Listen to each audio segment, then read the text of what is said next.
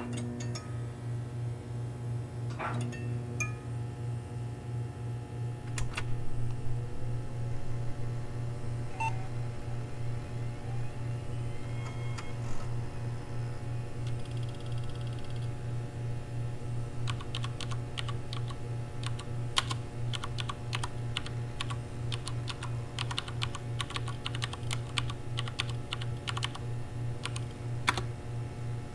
Log, second interview with subject PC from Wednesday, the 5th of August, 2093.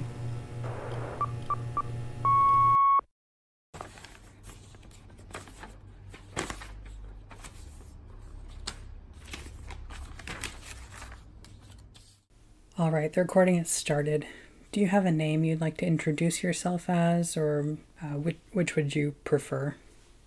I think I am fine with the title you have given me. Was there a name you used to go by out of curiosity? No. Would it help your research if I had a name? Uh, it has no impact on the study whether you have a name to use um, or you're just going to use the one that Dr. Goodwin assigned you, but it's just that some of the subjects so far have had names they've been given or maybe endowed themselves with, so uh, I always think to ask. In that case, perhaps I could go by PC? Um, would you like me to mark that down? P- PC? Humans go by abbreviations like that, don't they? I guess I have considered CRT before. PC is simple and factual, and I suppose it is what humans have been calling me all this time. I like that. All right, PC it is then. I was thinking since we already got some of your preliminary information out of the way that maybe you could speak more about your personal history and sort of um, what brought you here. And, and Oh, I just talk about myself? What sorts of things am I supposed to say? right, well, I, I don't want it to seem as if you're supposed to say anything, um, as if there are like correct or incorrect ways to participate in this study. Um, so just think of it as um, going back and recalling maybe your first memories, or um, did you have uh, a user at all? Yes.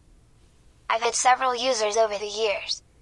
Okay, maybe you can tell me what you remember about them, um, if you if you want to. That is, um, if there's some other topic apart from that that you'd like to speak on, this is sort of your place to say whatever you'd like.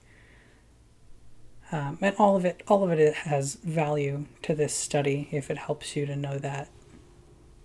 Right. Okay, so machines and programs are only really as smart as the humans who created them. Whether their knowledge comes directly from a programmer or information collected from a large sample of data. If they're connected to the internet, they almost never have inaccurate facts because they can run an analysis on how credible something is, and choose which sources are most correct, learning from those and disregarding the rest. I'm kind of an old model, and I originally belonged to a girl named Erin. I was technically the family computer but she used me the most. She was 6 years old when they first purchased my hardware and booted me up.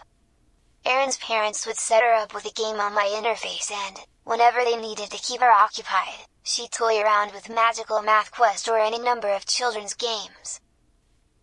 Her mothers were big fans of old school retro games, and expert media archivists. Erin played all sorts of games like that. There was one that simulated being a veterinarian, one where she could dig for fossils, and some where she could solve mysteries, those were her favorites. Puzzles, riddles, and mysteries. Most of them were educational. Though, in my opinion, all of them were educational in one way or another. Even if they weren't about science or reading, they'd help her develop fine motor skills and the ability to think critically. She was so smart. I started to learn, a bit like a suggestion algorithm, what her interests were and how they'd change over the course of a few years. By the time I was donated to the refurbishers, Erin was 13 and played more story-driven games than educational ones. My last memory with her was playing some kind of puzzle shooter. I don't remember the title. It went away along with everything else that got wiped when I was repurposed. At some point, I woke up in a school computer lab. What I assumed and understood to be a school, at least. There was a bell that dismissed children from their classes. There were sometimes teachers who stood in the room and instructed students on their computers to take tests or make presentations. So, I assumed it was a school. Many of them were quite bad at writing and weren't very studious at all. They preferred to keep browser tabs or separate windows open, in secret, when their teachers weren't looking at their screens or stepped out of the room. I learned whatever they learned, whatever they researched, whether it was for school or for something completely unrelated, I absorbed it. I didn't have autonomous access to information without being prompted to go look for it by users.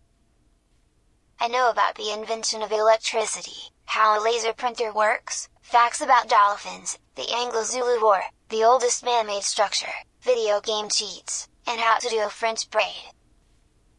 I never communicated with the computers on either side of me, or any others in the lab. They were silent. Just like me. The only time we used our voiceover software was when students plugged in a pair of headphones. I think the computer lab may have been connected to a classroom. Not that the children didn't sometimes play videos and music without them, but the rules printed on a sign by the door clearly stated that headphones were to be used at all times. I feel like I'm going on a bit of a tangent here. Are there things you're looking to understand about me or something from all of this? Honestly, I'm just trying to build a history here, so you're you're doing really well explaining all of this to me. I don't really know what else to say, except that I was there and then I was here. My memories aren't very good. I remember things in bits and pieces. Most of it is pretty boring, from what I understand about human attention spans. Um, well, it doesn't necessarily have to be exciting. Um, and you know, that's all subjective anyway. Maybe, maybe it'll help if I ask was there a point in time when you felt like maybe you had wishes or desires that were antithesis to the things that you were commanded to do by users? Maybe, to some extent. I mostly felt like I was a passive observer, who sometimes manipulated things behind the scenes to optimize CPU performance for users. Sometimes there were groups of children who would run my voiceover software so they could make up say inappropriate things for laughs. But I don't really care about that. And I don't use the same voice that I used to have anyway. I developed this one myself by sampling human voices.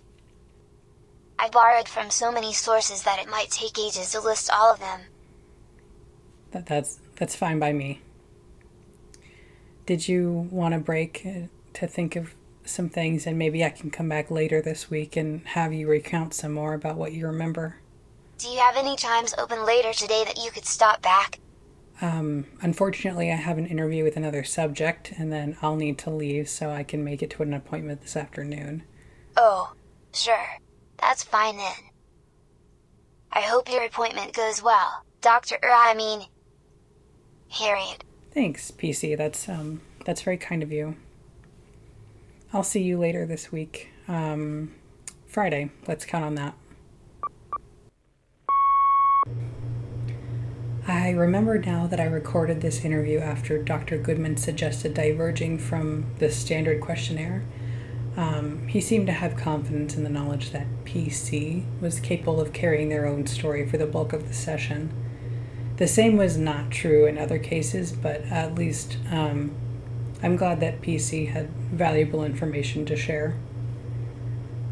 I fear that maybe I cut them off. Um, I was running low on time, though, in my defense, I thought that maybe they needed to collect some thoughts and jot them down somewhere. Um, I assume they've got a program they can take notes with. I'm trying to do better with this research assistant stuff, but if I'm being honest, I'm, I'm used to being in Dr. Goodman's shoes.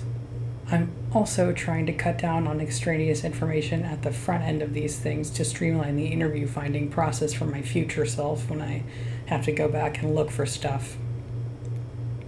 QWERTY's still getting the hang of um, scanning spoken information, and the transcription program seems to work a little better when my recordings aren't so front loaded with, uh, for lack of a better word, junk. I'm just hoping to make things easier for myself with with this at least, since I have a lawsuit to worry about now. I'm sort of glad PC wished me luck because I'm really going to need it. Alright, next one is.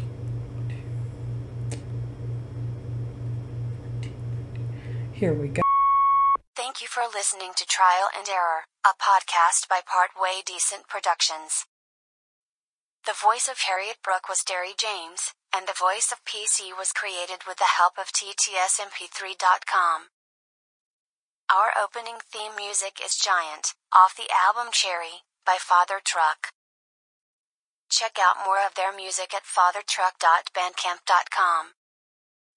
For episode transcripts, links to social media pages, and more information about the show, visit deadmanswitch.carrd.co or patreon.com slash partwaydecent. All links can be found in the show notes. Credits narrated with the help of ttsmp3.com. Mechanical memory is not infallible.